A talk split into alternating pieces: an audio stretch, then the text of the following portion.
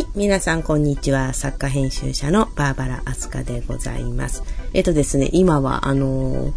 夏の午後ですので、えー、盛んにセミがですね、たくさん鳴いておりますけれども、ちょっと今は BGM 入っておりますので、聞こえないかもしれませんけれども、えー、夏の昼下がり、皆様いかがお過ごしでしょうか？えー、私のような商売をしておりますと、曜日というものが全然まるっきりなくてですね、こう、毎日日曜日のような気がする代わりに、本当にね、土日が来てもあんまりありがたみがないという、えー、いいのか悪いのかよくわからない、えー、毎日を過ごしておりますです。というわけで、えー、今日お話ししたいのはですね、えファンという、え存在についてちょっとお話ししたいと思います。以前からね、あのなんて言うんですか、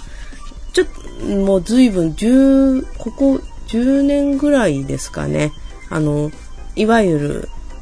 ファン、あの、な、な、例えば歌手でも作家でも何でもいいですけれども、ファンという人々も、私もいろんなね、作家さんのファンであったり、えー、なんて言うんでしょう、えー、バンドのファンであったりね、まあいろんなもののファンであるわけなんですけれども、ファンという存在は本当に何なんだろうかというふうにこう思う時がよくあるわけです。この話をするとですね、こう、私の、えー、まあ、数少ないファンの方が幻滅して去っていくという、まあ、そういう、なんていうのかな、えー、ファンの方が聞くとものすごく腹立たしい話なんですけれども、まあ、実はね、あのー、それこそがファンの正体であると言って良いわけでございます。いや、あのね、ファンという存在というのはまあよく話すんですけれども、本当にね、幻のようなものなんじゃないかというふうに、あの、思えてしょうがないわけです。あの、ファン、例えば、誰かのファン、誰でもいいですよ。あの、作家でも、歌手のファンでもいいですけれども、ああいった、えー、人たちのファンというのはですね、あの、私ももちろんそうです。あの、例えば、それ、ファンということはですね、あの、えー、例えば性別とか、例えば血液型とか、まあ血液型はたまに変わる人いらっしゃるらしいですけど、あの、それとか、生まれた土地であるとか、誕生日であるとか、そういったもののようにですね、あの、変え、可変、要するに変えられないもの、不変のものってありますよね。あの、変わらない。まあ、さっき言ったね、名前。あ名前はまあ変える人いますけど、まあ誕生日であるとか、えー、出身地であるとか、そういった変えられないもの、性別。まあ性別も変えられる人いますけれど、まあ普通は変えませんわね。まあそういう変わらない不変のものではないという、まず前提をですね、あのー、なんていうのかな。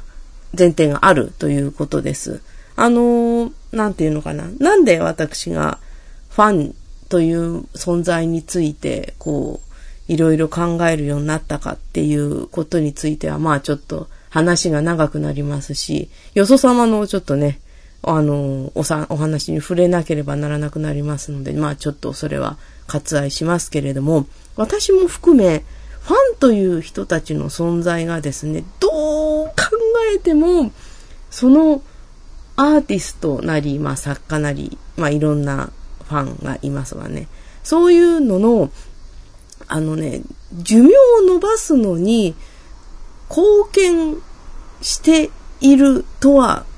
思えなくなってきたんですよ。で、それはファンが最近ね、やっと気がついたんですけど、以前まではファンというものは、まあ、時に、まあ時にというか常にこうアーティストとか作家とかの活動を阻害するものであるというふうにまあ私はまあ、まあ良くないように解釈していたんですけど、最近やっとね、分かったんですよ。ファンっていうのはね、あの、人間社会における文化の新陳代謝を促す存在なんですよ。だから、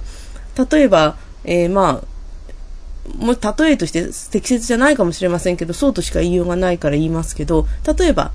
土の中にいる微生物ですね。土の上に例えば、あの、枯葉が落ちて、こう、積もっていく。で、積もっていくと、それを微生物が腐葉土に分解してですね、あの、次の土の栄養にするというようにですね、あの、ファンという存在はですね、あの、文化の新陳代謝、例えば、あらゆる文化には流行り廃りがありますよね。もうそれは、あの、あの、西洋、東洋、あの、問わず、えー、昔も今も、すべての文化には流行り廃りがある。あの、なんていうのかな、えー、流行り廃りのない文化というのは実はあるんですけれども、それは、あの、なんていうのかな、新陳代謝に耐えて、あの、長く残っている。何かまあそれには条件があるんでしょうけども、今日の本題はそこではないので置いておいてですね、あの、文化というのは流行り廃りがあって、ずっと一つの文化がこう永久的に残っているもの、まあ一つ二つそういうものが、要するに、えー、時間と歴史に耐えうる文化というのはあっても全然構わないんですけれども、すべてがそれだと面白くないわけですよ。あの、多分面白くない。で、だから、文化というのも、なんていうのかな。まあ、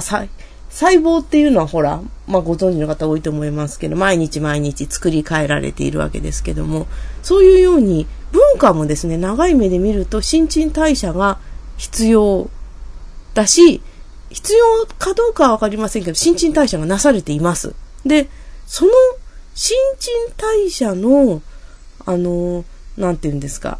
えー、新陳代謝を促す存在がファンという存在なんだっていうことに先日気づきまして、つまりですね、すべての文化は、こう、廃れていく。あの、要するに新陳代謝なされていくという、あの、まあ、そう言うとね、文化は、あの、使い捨てなのかとお怒りの方いらっしゃるかもしれませんけれども、例えば、今の文化がね、未来英語3億年ぐらい続くってのもやっぱりどうかと思う、思うし、実際にそうはならないわけですよ。で、なんていうのかな、それこそ、あの、流行なんていうのは下手すると3ヶ月ぐらい。まあ長いものでも100年ぐらいですか ?100 年、200年続く、まあ流行もあります。あの、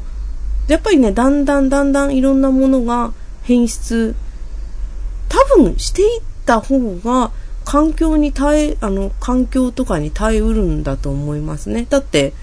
例えばこう、なんていうのかな、いつまでも、こう、洋服を着ない原始人みたいな文化がずっとあったら、やっぱり、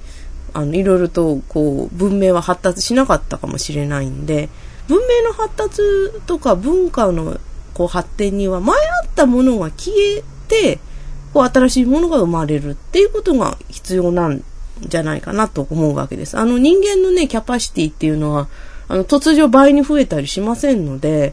あの人間のキャパシティっていうのは、まあ脳、脳的、要するに情報処理的なキャパシティと、あと金銭的キャパシティっていうのがあるわけですね。あの、誰もが大金持ちではないので、財布の中の金っていうのは、まあ大体、あの、とんでもないお金持ちとか、とんでもない貧乏な方を除けば、割とこう、使える額っていうのはたかが知れてて、その中で何の文化に金使うかっていうことで、まあ文化っていうのは形成されてるわけですけれども。で、例えば、我が出版業界なんかは以前はみんなその財布からお金を出して文化発展に、あの、出版文化の発展に寄与していただいたわけですけども、もうあの、出版文化の発展に寄与する金は皆さんあまりお持ちでない。他のことにお金を使ったりする。まあ、そういうこともあるわけですけれども、まあ、なので、えっ、ー、と、話を戻しますとですね。で、その文化の、あのー、なんていうのかな、えー、発展、文化の交代、えー、変わるって意味ですね。あの、文化を、こう、の新陳代謝に、えー、寄与しているのが実はファンという存在なのではないかと。つまり、極端な話を言うと、すべてのファンは文化を、えー、なんていうのかな、えー、長い時間をかけて消滅させるために存在しているというふうに見えるわ、あの、そういうふうな存在なわけです。ただ、これはですね、あの、アーティスト側とか、情報発信の側から言った話でありまして、実は、それはね、あの、なんていうの、ファンの側、まあもちろん私もファンだし、あの、だからね、えー、と、すべての人がファンであり、あるいは情報発信アーティストの立場でもあるわけです。で、単にファンが多いか少ないかだけの話。で、あのー、逆に、あの、ファンの側から言えば、あのー、なんて、アーティストとか、情報発信そういう風にする人、まあ、あの、人気と尊敬を集める人々というのは逆にファンのために存在しているんですね。で、えっ、とですね、まず、あのー、まあ、例えば、ファン、あの、作家とかアーティストの側から見ると、あの、ファンというものの言うことというのはですね、あの実は当てにならない。あの、なんていうのかな、えっとね、両方ともファンの人は善意で言ってることというのは、そのアーティストにとっては、あるいは役に立たないことであることがものすごく多い。それは、あのね、もう残念ながらね、あの、ちょっとそれについてはまた別で、別の機会に詳しく語らなければならないんですけれども、どのようなアドバイス、どのよう、どのようなアドバイスをすれば、あるいはどのような行動をすれば、そのアーティストなり作家が、えー、アーティストと、要するに文化として長く、えー、ね、存在し続ける、られるかどうかというのは、実はわからないんですね。アーティストの側にもわからないし、ファンの側にもわからない。で、えっ、ー、と、アーティストは基本的に自分のしたいようにしますし、で、ファンも自分がこういう風にあってほしいという風に発言する。当然ですね。それはみんなそういう権利があるんですもん。で、で、どれが正解かっていうのは、実はわかんないんですね。だからね、正解がわかんないからこそ、売れるには理由がない場合があるんです。なんであの人ね、こんなに売れてるんだ、こんなに人気があるんだっていうのはわかんない場合がある。で、あのー、なんていうの、明らかにこういう理由から売れてるんだっていうのが分かってる人は、あの、逆に言うと一発屋になりにくいわけですね。あの、明らかに誰から見ても、例えば、えー、なんて、食料品なんかは、食べない人いないわけじゃないですか。だから流行り廃りがないわけですね。だから、文化じゃなくても、あれは必需品なわけですけども、まあ、文化として、あの、飲食っていうのは、まあ、定着せざるを得ない。で、あのー、必需品だからですね。で、あの、あってもなくてもいいものっていうのものに関しては、別にそれでなくてもいいっていうことに、みんながある日気づいてしまうと、わーっと文化として廃れてしまう場合があります。あの、だから飲食物、食べない人はいませんが、あの、こういう食べ物が流行る。まあ、昔で言えばティラミス、ナタデココという流行がありましたけども、まあ、なんていうのかな。まあ別にね、ティラミスもナタデココも今でも存在はしておりますが、あれほどのブームになってはいない。だから、えっとね、他のもので代替の効くものっていうのは別にそれでなくてもいいわけですから、まあ、それがファンというものがついたりつかなかったり、あるいは流行、あの、ファンがたくさんつくと流行という現象に、社会現象になるわけですね。で、えっとですね、えー、ファンはファン、ファンはアーティストのことを考えてるというふうにまあ思い込んでおりますけれども、実際は私も含めて、私ももちろんそうだと思います。あの、ファンというのは、ある作家とか、あるアーティストを好きになることによって自己、なんていうのかな、自己実現をしてるんですね。あの人が好きな私。あの人が、あの作家が好きな私というように。で、あのー、でね、それは契約によって結ばれたものでは別にないので、あ、もうあの人飽きたから、この人にするっていう自由がある。でね、それに対してね、あのー、なんていうのかな、作家とかアーティストっていうのは、あの、ファンを、いわゆる、言い方悪いですけど、ファンを切る自由ってのはないんですね。なぜかというと、えっと、ファンというのはですね、あのなんていうのかな、文字通り、あの、そのアーティストや作家に、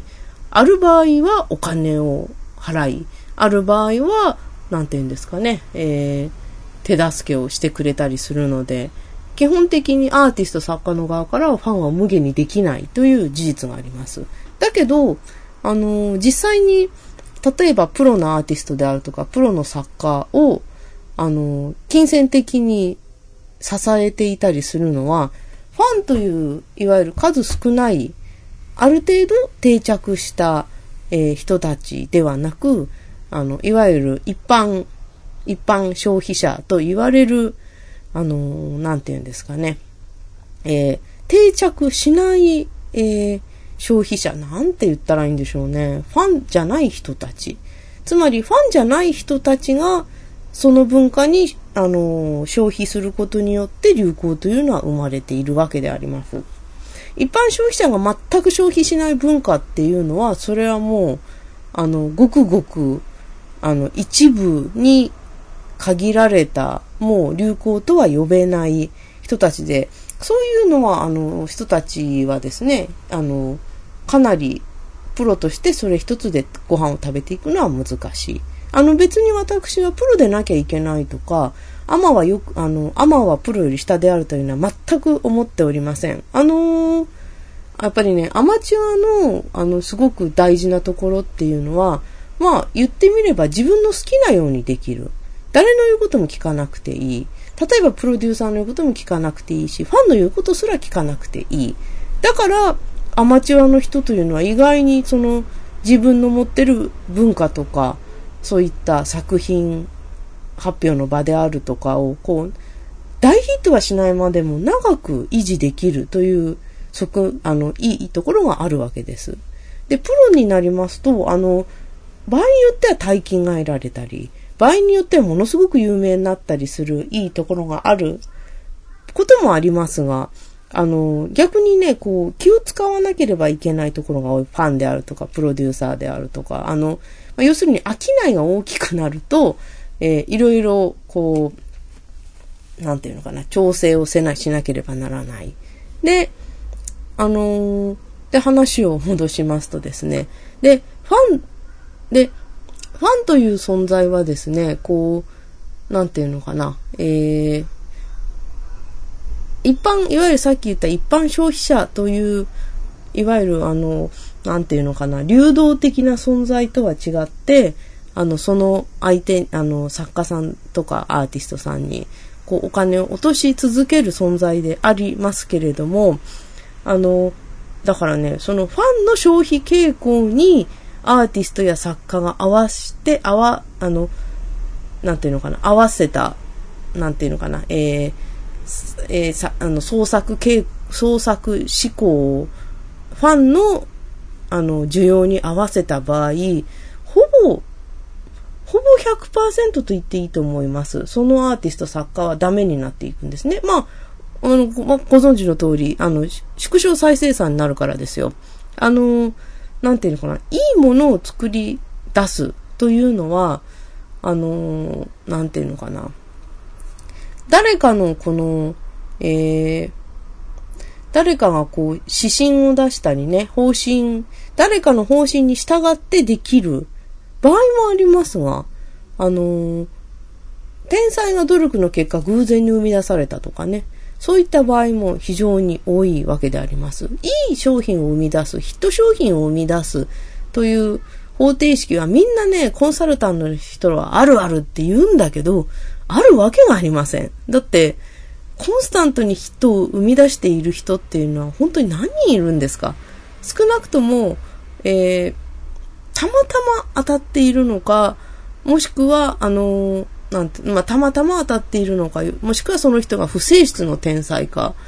あの、そのどちらかになるんですけれども、ただ一つ言えるのは、たくさん、たくさん作品を生み出している人というのは当たる可能性高いです。わかりますね。それは型に確率の問題ですけれども。で、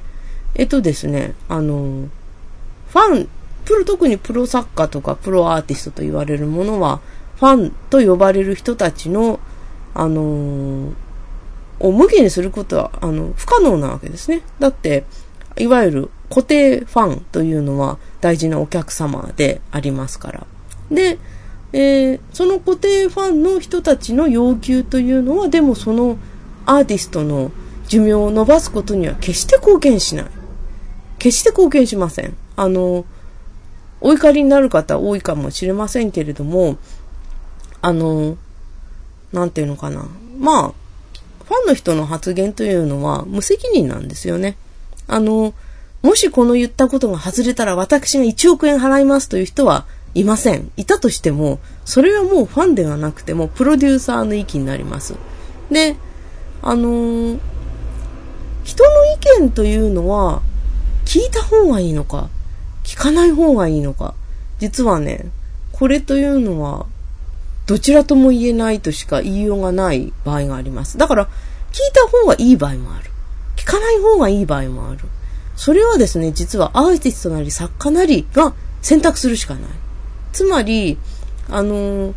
なんか、だって、ほら、まあ、ジャンプ、少年ジャンプをはじめとしてさ、マーケティングがそんなに万能なんだったら人の言うことを聞きさえすれば、あのー、ヒット商品が生まれるかって言ったら別にそんなことはない。そうとは限らない。で、逆に、こう、人の言うこと全く聞かなければ必ずヒット商品が生まれるかというと、えー、これはヒット商品が生まれるかどうかわからないわけですね。で、あの、そのように文化というものがどのように流星していくかというのは、まあ、よほどラツワンのプロデューサーならある程度予測はつくでしょうが、あの、すべての作品が必ずヒットしている、あの、アーティストとかね、クリエイターというのは、実はなかなかいないと思いません？あの、誰だって結構外すことはあるんです。で、どうも、あの、なんていうのかな、えー、ファンの言うことをよく、どうもね、私のこれ見た感じだと、ファンの言う、言うことをよく聞き、ファンのニーズに合わそうとする、性格のいい人ほど、アーティストとしては早くダメになるような気がします。それは当然ですよね。さっきも言った通り。どうしても縮小再生産になるからです。で、逆に、こう自分の好き勝手やればいいかっていうと、そうでもない。あの、ニーズというのは確かにありますからね。だから、結局は、えー、文化として生き残れるかどうか、流行がそのまま続いて定番として定着していけるかどうかは、一重に、例えばそのアーティスト、その作家、もしくは周りの人たちの意思一つであって、実はあの、ファンというのは無力な存在であるし、逆に、あの、無力だから良くないかっていうとそうじゃなくて、責任を取らなくていいので、いつでも流動して良いというのが、えー、なんて言うんですかね、えー、ファンという存在であります。で、ファンが一般消費者とどう違うのかと言いますと、えっとですね、うん、まあ、まあ、ぶっちゃけて言いますと、そのアーティストを好きなことによって、自己実現を多分果たしている、果たそうとする、果たしている人たちが多分ファンと呼ばれるのだと思います。で、あのー、なんていうのかな。まあ私がファンについていろいろ考えるようになったのは、あるアーティストさん、まあここではあえて名前を伏せますが、あるアーティストさんのこの流星、あの、わーっと人気が出て、わーっと消えていくまでを、割と近くでつぶさに見てしまって、ファンというものはなんて恐ろしいんだという経験を一度ね、そういう経験をしてしまったからなのでありますけれども、これは実はいろんなアーティストさん、クリエイターさんに聞いても、まあ同じことをおっしゃいますね。で、ファンというのはやっぱり、あのー、アーティストさん、えー、クリエイターさんとやっぱり仲良くしたいわけですから、耳障りのいいことしかどうしても言わなくなる。で、私だってもちろん耳障りのいいこと聞きたいですけれども、耳障りのいいことばかり聞いていると、どうしてもね、アーティストさん、あの、クリエイターっていうものは、どうしても自分に甘くなっていくわけですね。で、あのー、それでだんだんこう、創作物がピリッとしないものになっていくわけですけれども、で、そういう、まあ、世間の、いや、まあ、ファンである、ファンの人であるとか、世間の波であるとかをあまり介さず、かついいものをコンスタントに作れるというのは、まあ、ぶっちゃけ言えば人間技ではない。だから、えー、残っていくアーティストさん、残る作家さん、残るクリエイターさんというのは非常に少ないというわけであります。でね、私はね、それでいいと思うんです。あの、例えば私たちだって生きている間に、うーん、ずっと生まれてから死ぬまでアイドルはキャンディーズしかいませんとか言うのだとね、やっぱり面白くないわけじゃないですか。あ、あんなアイドルもいたね、こんなアイドルもいたね、という風なのだから楽しい。で、だからね、あのす、べての文化は消えていく、あの、流行り消えていくものであり、で、残る文化もある。で、残ったものもある方が楽しいじゃないですか。だからね、すべてにおいて均質でないというのは、非常に、あの、人類がね、文化、文明、文化というものを勝ち得た中で得た楽しい、あの、まあ、娯楽、私が特に今話してるのは娯楽の話ですけれども、技術においてもね、技術はどんどん廃れて革新されていくものですから、あの、つまり、文化というのも技術と同じでですね、あの、あらゆる文化は発展し、廃れていく。で、それを嘆き悲しんでもいいですけれども、あのー、むしろね、明日、新しいものがまた生まれてくるというふうに思った方が、なんていうのかな、長い目で見たら楽しいのではないかというふうに思ったりするわけであります。で、あのー、まあ私なんかはね、逆にクリエイターの立場としたら残っていきたいわけなんですけれども、それはどうしたらいいかというと、よくわからないという、まあ一つ言えるのはさっきも言ったように、作品をたくさん続け、作り続ければ、また次の流行に引っかかってくるかもしれない。だから大体ね、あの、まあ、正岡式も言ってますけれども、あの、大作家というのは長生きしてると。なぜ長生きの作家が大作家になるかって言ったら作品が多いからだと。作品多いとどれか引っかかってくるというお話なんですけれども、まあそういうわけで、えー、なんていうのかな。えー、まあ、だからファンという存在はですね、文化の新陳代謝を促す存在である。というふうに先日私は、えー、気づいたわけなのであります。もう、あの、どうぞ皆さんお怒りにななりませぬよう。あの、私だって他人のファンでありますし、あの、ファンになったり、あの、ファンがついたりする。でも、あの、すべての文化は停滞したらやっぱり技術と同じでね、面白くないので、どんどんどんどん日々新しくなるために、えー、なんていうのかな、えー、流行とかファンとか、そういった人たちが存在するのではないかというふうに思ったわけであります。というわけで、えー、私、あの、この配信が終わりましたら、またね、頑張って自分の原稿を書いたりしようと思うわけであります。というわけで、えー、皆様はどんな、えー、アーティスト、どんな作家、どんなクリエイターのファンでしょうかまあ、あのまあね、やっぱりファンというのは義務ではないので、あの好きなように好きになって、好きなのをいつでもやめていい。そういう意味では、あの、ファンという存在は冷酷でありますし、あの、ある意味ね、あの、ファンでも何でもない一般消費者の方が、よほどね、こう、なんていうか、あのえ、幻、なんかず、この人はずっと自分のファンでいてくれるに違いないという幻を見ないだけ、まだ優しいのではないかというふうに、まあ思ったりするわけであります。まあ、あのー、というわけで、すべての文化は、すべ、あの、すべての文化は基本的に廃れていく運命にある。でもまあ、それを嘆くべきではない。というあたりで今日のお話を終わりにしたいと思います。えー、まあ今日ちょっとね、えー、曇っているんですけれども、えー、これ、まあちょっと暑いのでね、えー、クーラーなど入れたりしておりますけれども、皆様のお住まいの地域はいかがでしょうか？昨日なんかすごい大雨が降りましたけど、皆様のあの、お住まいは大丈夫でしたでしょうか？というわけで、えー、今日も長々お付き合いいただきまして、ありがとうございました。お相手は作家編集者のバーバラ・アスカでした。ありがとうございました。